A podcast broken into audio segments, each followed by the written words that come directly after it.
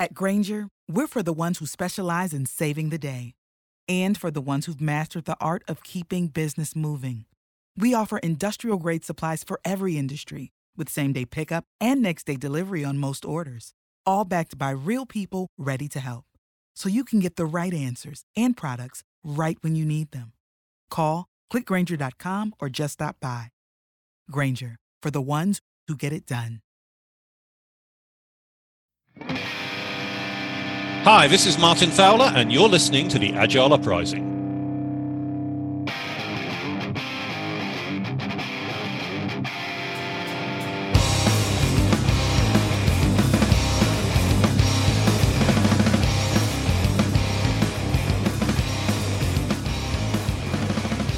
Hello and welcome to another edition of the Agile Uprising podcast. I am your host, Troy Lightfoot, and with me I have my co-host, Chris Murman. Hello, Chris. Hello. Nice to see you again.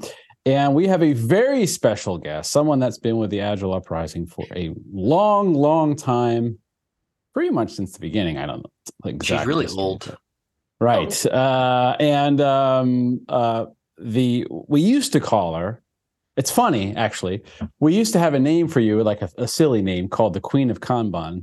And then years later, you became the CEO of ProKanban.org. So it seems like we were prophets. We were totally prophetic about that. So anyway, welcome, Colleen Johnson, who is the CEO of ProKanban.org.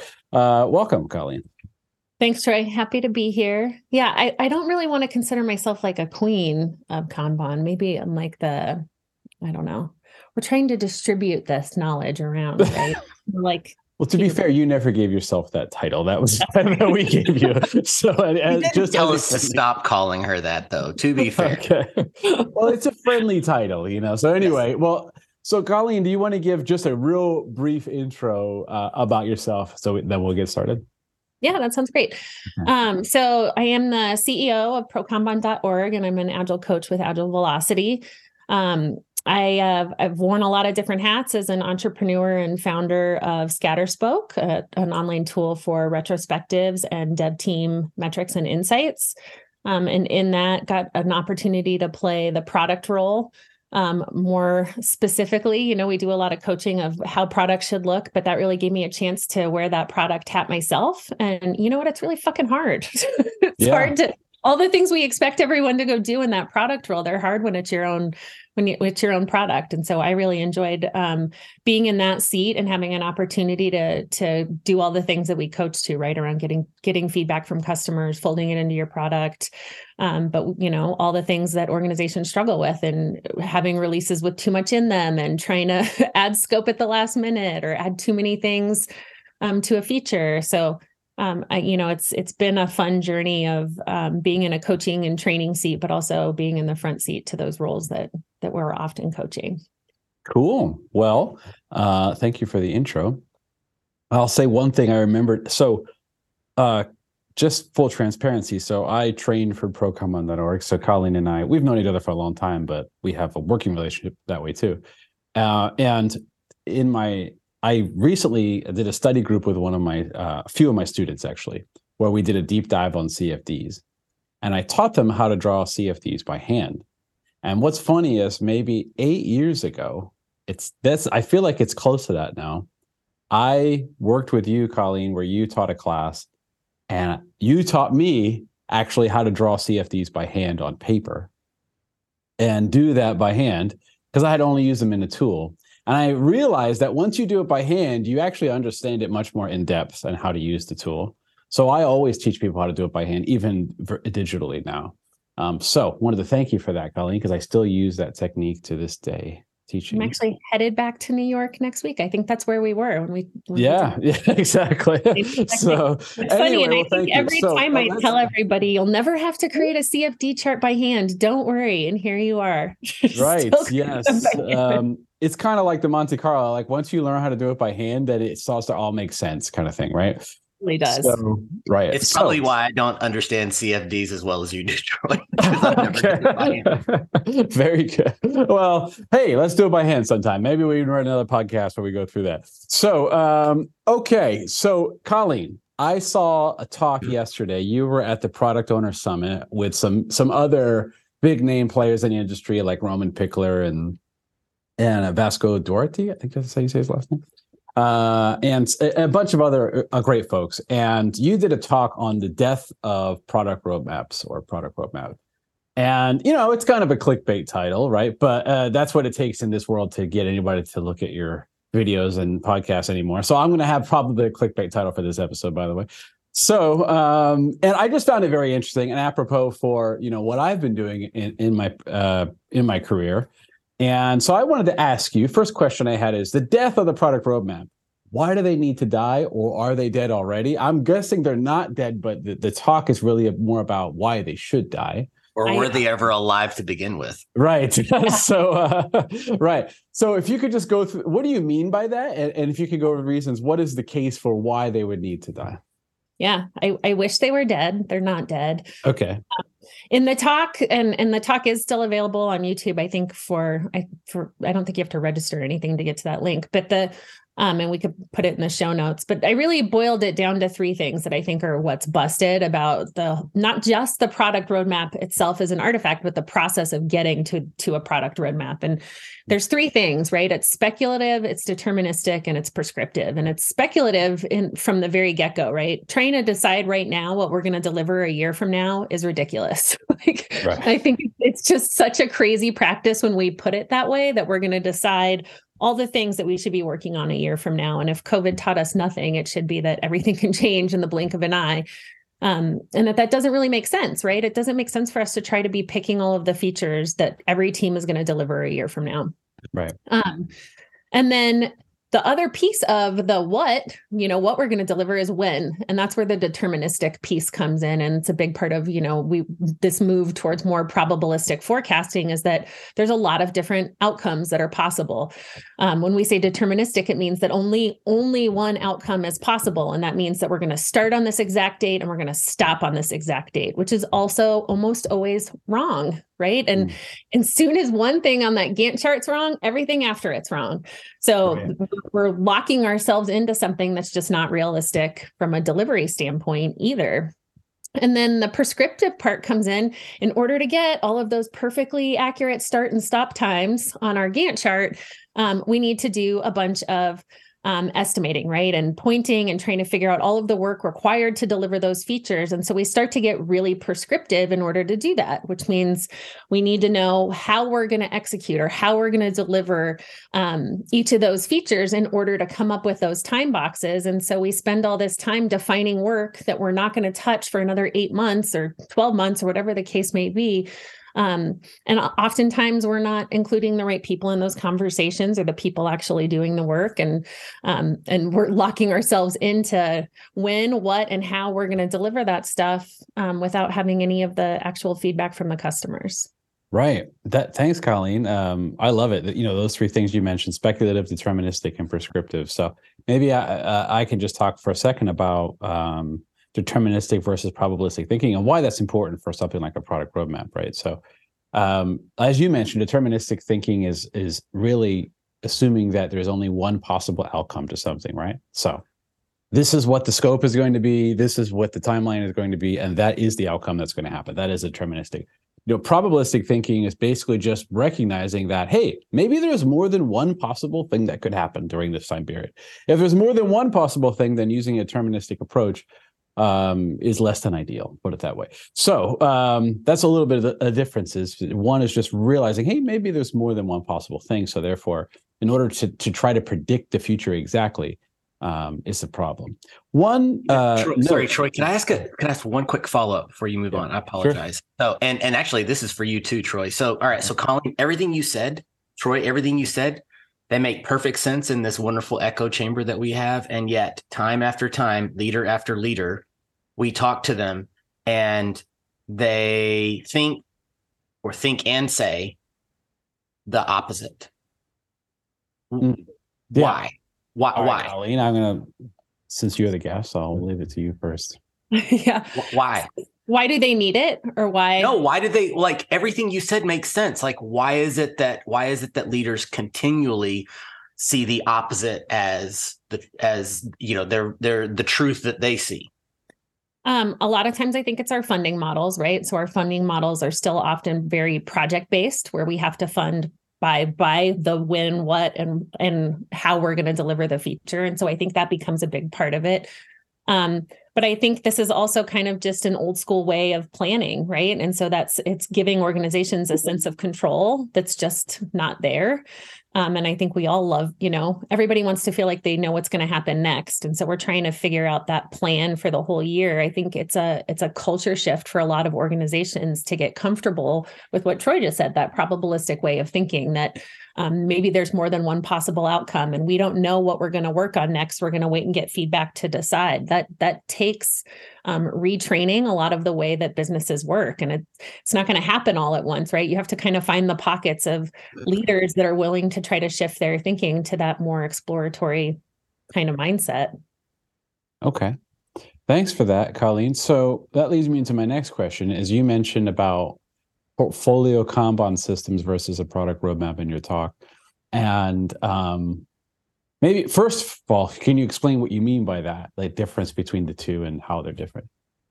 Yeah. So, a roadmap, as we said, is typically defined what we're going to work on and when we're going to work on it, when it's going to be delivered, and everything required to deliver that feature. When we talk about a portfolio Kanban system, we're really looking at all of the work and every different stage of that workflow from idea to delivery.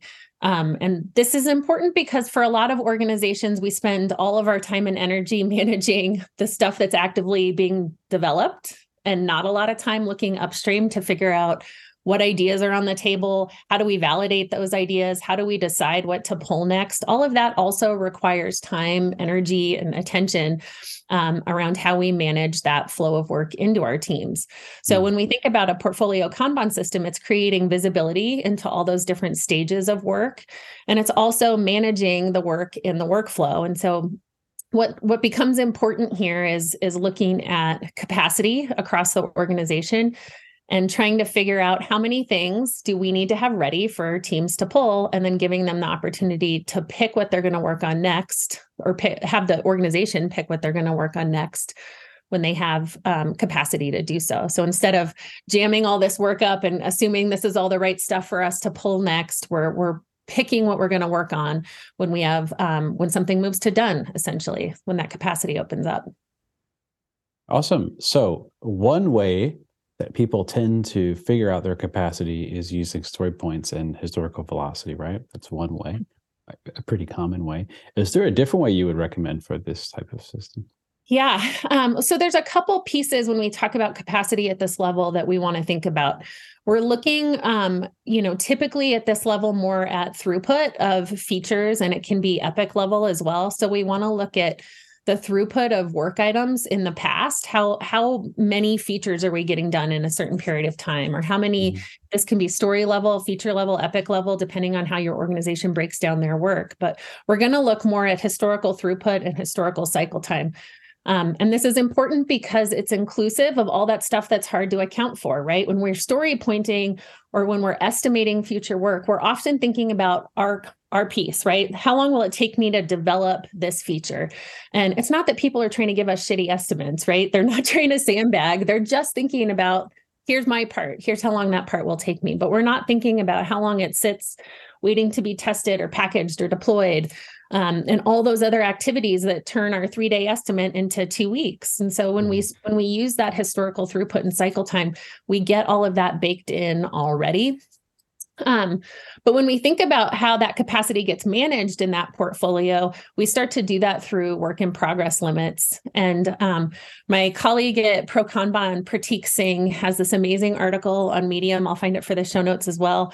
Where he refers to WIP limits as our an optimal operating capacity. And I think that's such a cool way to think about your WIP limits, right? Because that's really what you're doing with a WIP limit or work in progress limit, is to say, this is our optimal operating capacity for this stage of our workflow, whether that's product definition, design, develop, whatever your stages may look like. But we're starting to use those work in progress limits to say, we can't handle more work than this without it sitting idle. Yeah, I really struggle getting leaders to see that. I guess from both of your perspective, Is it easier when you're dealing with that work at a portfolio level as opposed to, like, say, a Kanban board at a team level? Is it easier or harder to get leaders to see WIP limits at that portfolio level? In my experience, I think it's a little bit easier in certain pockets, right? So what often happens at the portfolio level is we set all the WIP limits based off the number of engineering teams or engineering arts, right? Or whatever, however you want to look at that. But we start there and we tend to ignore all the stuff upstream. So like a common pattern I see is where we'll say, this is, you know, at the portfolio level, this is how many value streams, arts, whatever your structure is, that we have delivering, but we don't think about, well, we only have 2 product managers that are doing all of the validation of all of the work that has to feed 20 development teams. That's not balanced, right? So we either need more capacity, we need more people upstream to help balance that out, or we need less work in progress for the development teams where maybe they're swarming on a couple epics or features at the same time. Troy, have you seen anything different around that? No, what you said is totally correct. You know, a lot of people focus on throughput and limiting WIP on the board itself for the purposes of throughput. But one of the biggest lessons that, you know, that I've learned over the years is that you should really think about limiting your WIP on the input of your process, right? Because that's going to help you with your flow. So controlling the WIP on the queue coming up next, that kind of up next kind of style of working, that will help you with eventually with your be able to achieve your flow, and that will help you with your throughput.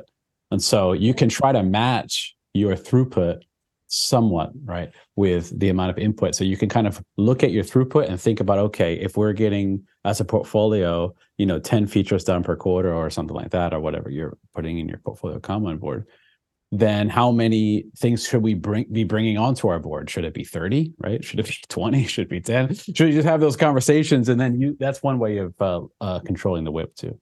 Yeah, it's a great point. And controlling that WIP at the front end of your process also helps exactly with what we're talking about here of that not over planning, right? You're planning just in time. You're keeping the amount of next things to pull really small. And I think that, you know, it's interesting. And some of the simulations we do in Kanban classes, and same, you know, with you, Troy, like one of the things that I think is always interesting when we ask the students, oh, well, like what happens when you reduce the number of things that are available for the team to pull? One of the comments I hear most often is, oh, it's quicker to decide, right? Because if I only have 2 things to pick from instead of 200 things in a backlog, I know it's one of those 2 things that's the next highest priority. And that decision fatigue at a portfolio level is expensive, right? Think about all the people involved in making these decisions around what we're going to pull next. So if we can apply that thinking of shrinking the options down to just a few things around and limiting the amount of options that are available, we're also making it a lot easier to make a decision on what we want to work on next. Awesome.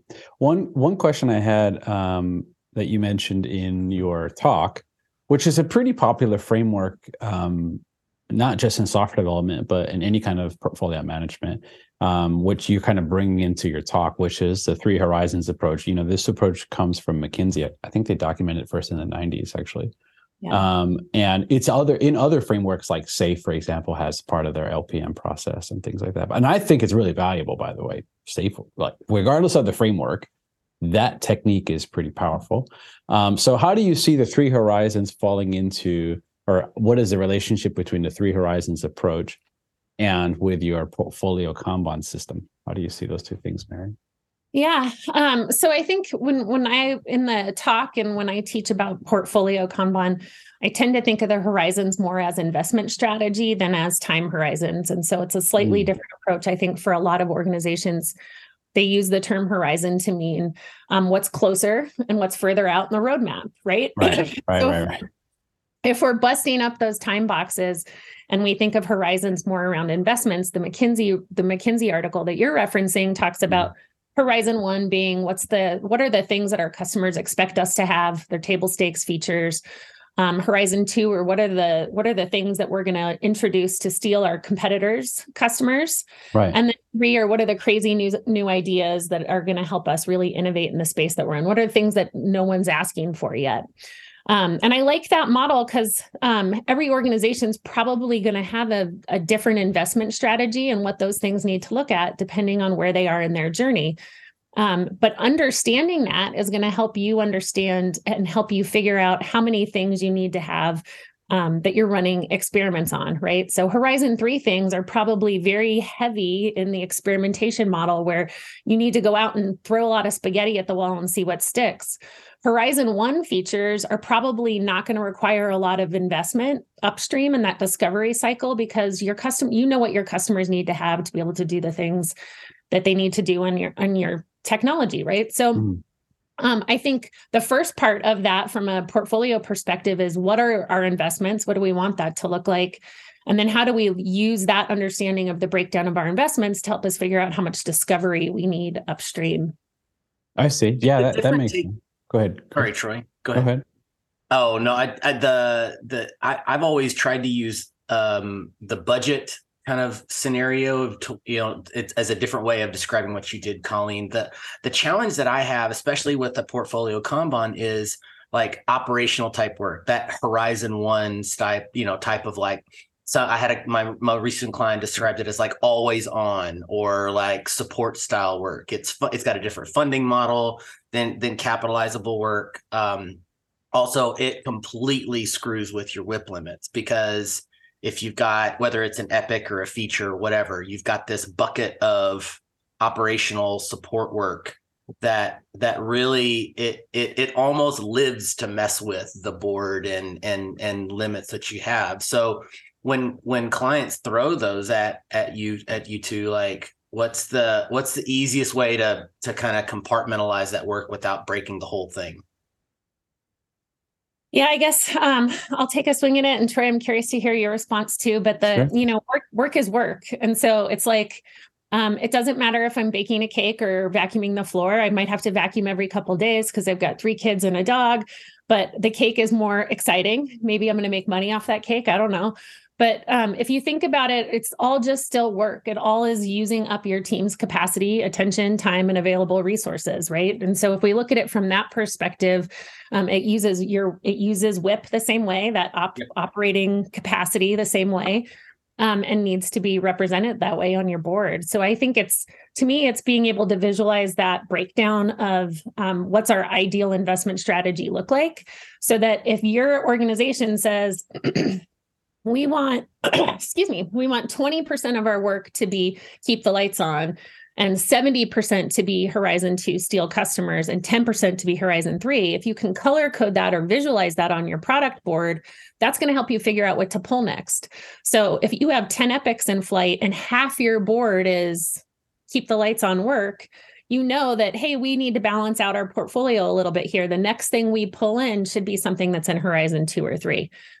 So I think the first step is what's our ideal investment, and then how do you visualize that and leverage that information to help you figure out what to pull next? Great answer, yeah. Colleen. I would like to add to that answer because everything you said, and one way of doing it is a lot of times the operational type work might not be as large as a lot of the other type of initiatives that might be on a portfolio Kanban board. Now, some of them might be, and in that case, then they go on the board with everything else. But if it's just maintenance, small improvements, things like that, you could just have the teams or team of teams construct set their own individual capacity. For example, like, hey, this doesn't have to come through the portfolio system. You just pull it when you have capacity, right? And then they also know what's on the Kanban board. You're giving them options and they can pull those things when they have capacity. So it's essentially managing their own capacity. So they might say, hey, 15% of our capacity is going to go towards work that's not even going to the portfolio level. I'm using it as an example, right? Operational maintenance enhancements. The people at the portfolio level, they don't even have to worry about these stuff. It's like run the business work. And that just gets pulled through their own capacity. And then they pull things off the portfolio Kanban board. So it could be a mix of both is what I'm saying. Yeah. Yeah, I like that. And I think, what's important when we start to think about how these Kanban boards nest up kind of into these different levels is having this structure at the portfolio level starts to trickle down, right? And what I see for a lot of organizations, whether it's Scrum or Kanban at the team level, we're so focused on the efficiency of the process, right? Is everybody busy? Are we cranking out? Is our velocity improving? But we start to get disconnected from the work at this portfolio level. So our velocity might look great and everybody's, we're following Scrum by the book or Kanban by the book at the team level, but is it the right work? Like, are we delivering the right things? Are we making progress on those big rocks and getting those things to done? And I think that's where the power in the portfolio Kanban really comes together. It starts to bring all of the team's focus to the things that the organization decides matter the most. Right. Thanks, Colleen. I wanted to add something because in your talk, I took a note actually, and it reminded me a little bit of when people say, hey, this thing is agile. So many people equate Scrum with agile. It's like, I don't know, but I don't know why that is, but it's, I guess it's like people calling a soda a Coke, even though not all soda is Coke, right? Kind of thing. A lot of people like Pepsi, you know? So, and I like Diet Pepsi, or Pepsi Zero, I should say. So anyway, but I don't call it a Coke for sure. So the first principle, so you talked, Colleen, about doing all of the Agile practices. You could be the best at the practices of Agile, right? But that doesn't mean you're actually going to be getting any kind of business results if you're not delivering the right thing, right? So the practices of Agile should really be there to and help enhance the ability to learn if we're building the right things, right?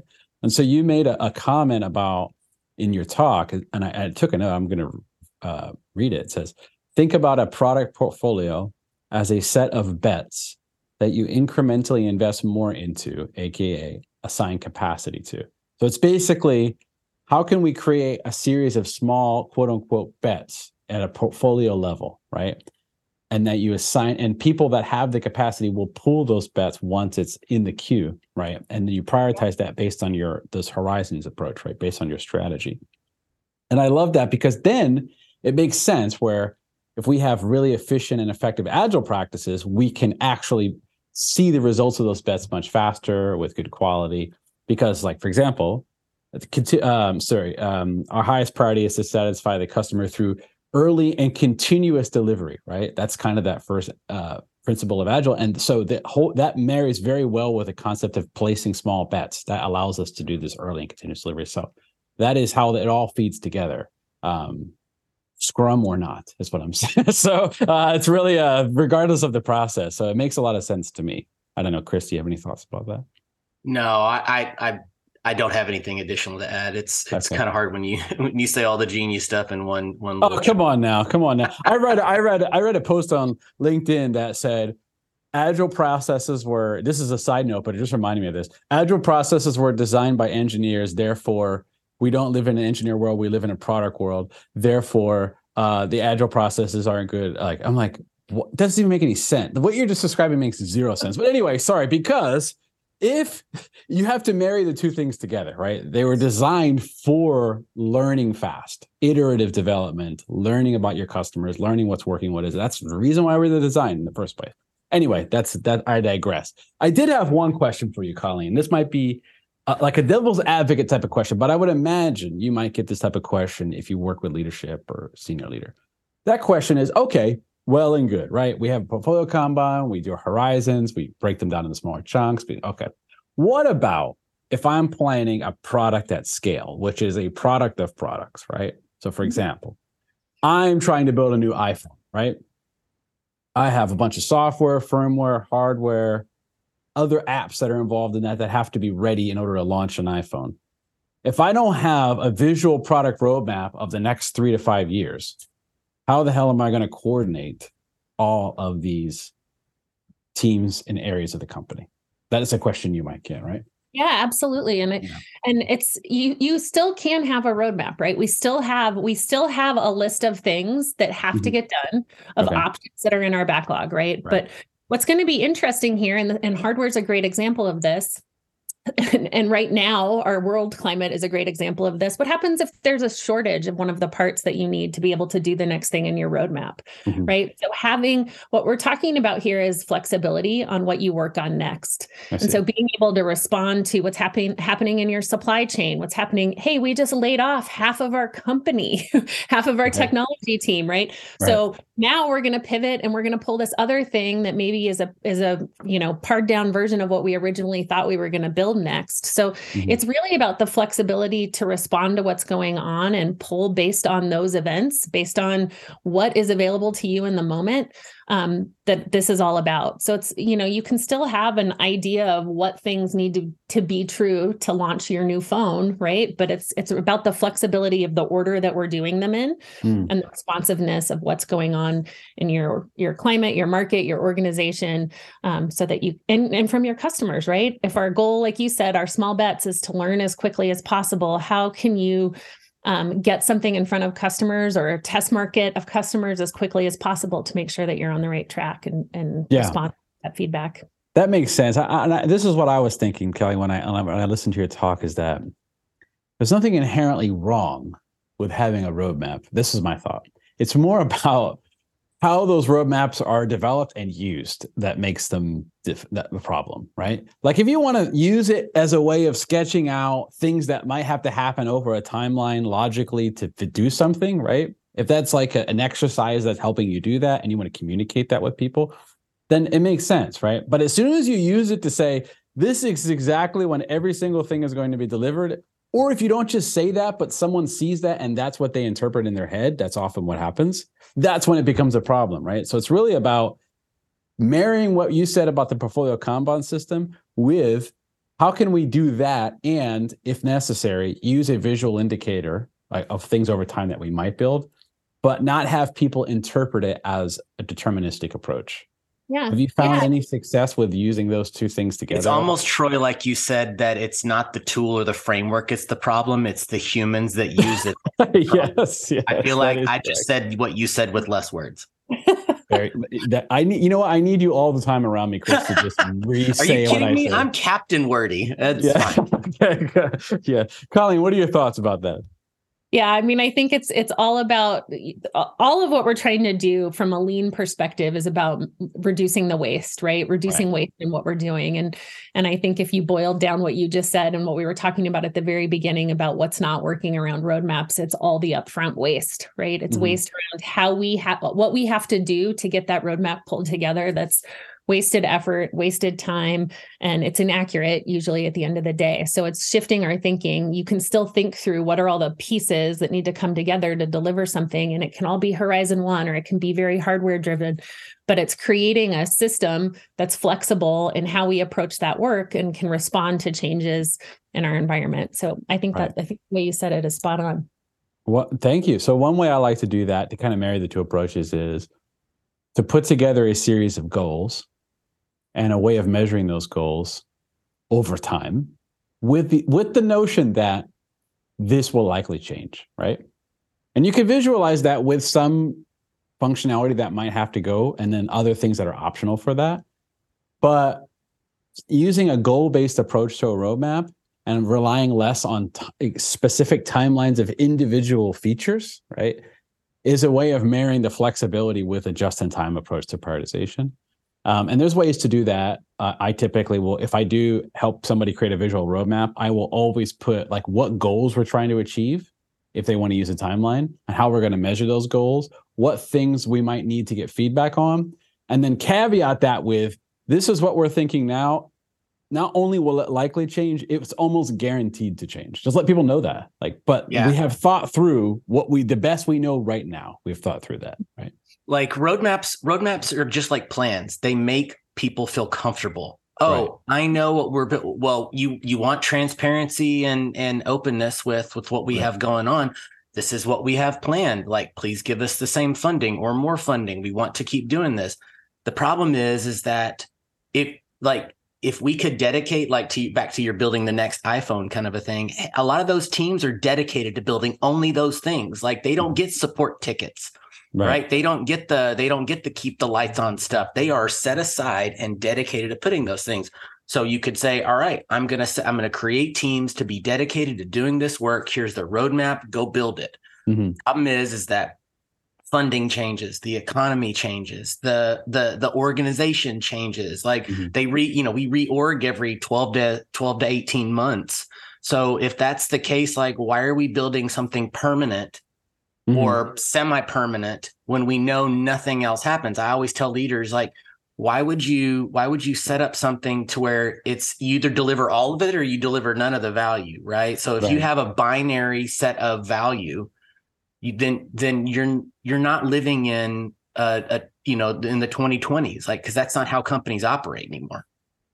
Well, and right. I think what you said, Murman, always reminds me of like one of my biggest pet peeves in the product space is when I hear a product owner or product manager say they have to keep their teams busy. Like, I have to go find work to keep my team busy.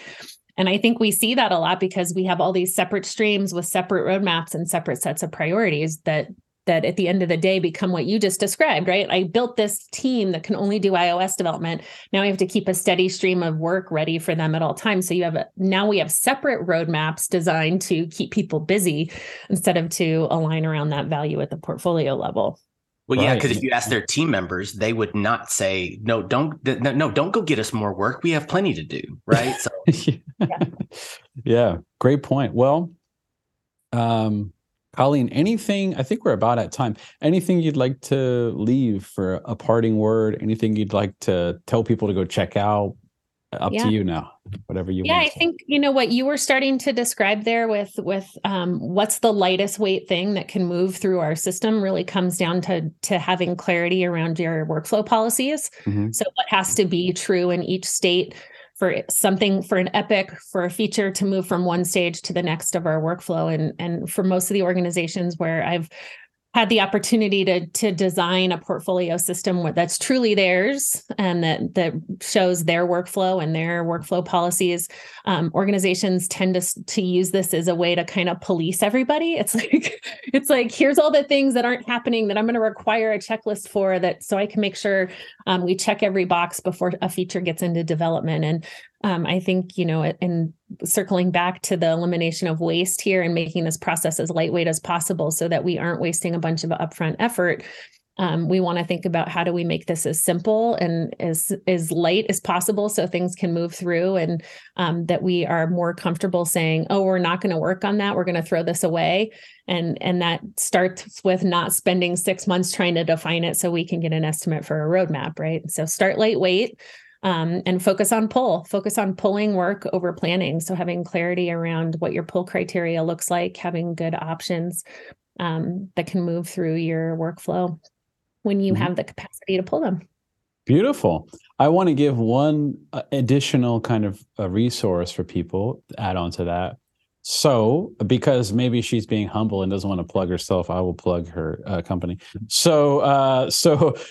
This is all free when I'm about to mention, by the way. So there's nothing you have to buy for the next part. So Colleen is the CEO of ProKanban.org, and she works with folks like Prateek Singh and Dan Bikanti and a bunch of wonderful people over there at ProKanban.org.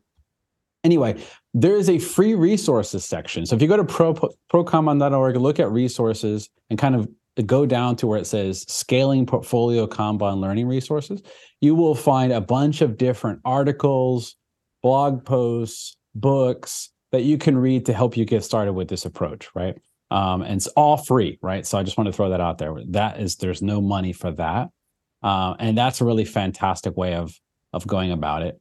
If you happen to want to have like an instructor-led understanding of this stuff, ProKanban.org also has like official training classes and things like that. But in order to get started, you can literally just go to the resources section and start reading for free, and you don't have to pay a dime. So that's right. For those of you that have listened to Troy on podcasts and at like 30-minute, 45-minute chunks and said, man, he sounds so smart. Like, you could get to listen to him for an entire class. You could sit there for days and listen to Troy. I mean, all right. Well, thank you. I appreciate it. Listen, this sounds like I'm making fun of him. He's 10 times smarter than I am. Like, you trust me, if you listen to him in a class, you will pick up so much stuff. Well, I appreciate that, Chris, but I totally disagree with you. I think if you think about a bell curve, we're all probably similar in that, right? So that's okay. But anyway, so thank you for that. Oh, one more thing. There's a free Slack channel that you can join. It's totally free. You can go in there and ask any questions you want. And there's a bunch of trainers and people in the community that will talk to you. It's a ProKanban.org, a free Slack. So if you read the resources, you're like, you know, I want to talk to some people about this and you don't want to pay any money, you can go to the Slack channels as well. So all free. So it will be helpful. And of course, our own Agile Uprising Discord, of course, which is also free. So a couple of different resources for you there. Well, thanks, Chris. Thanks, Colleen. I had a good time. Hopefully people found this interesting or at a very minimally hope people found it interesting, actually. So that's the minimum requirement for doing a podcast, I think. So anyway, so thank you very much, everybody.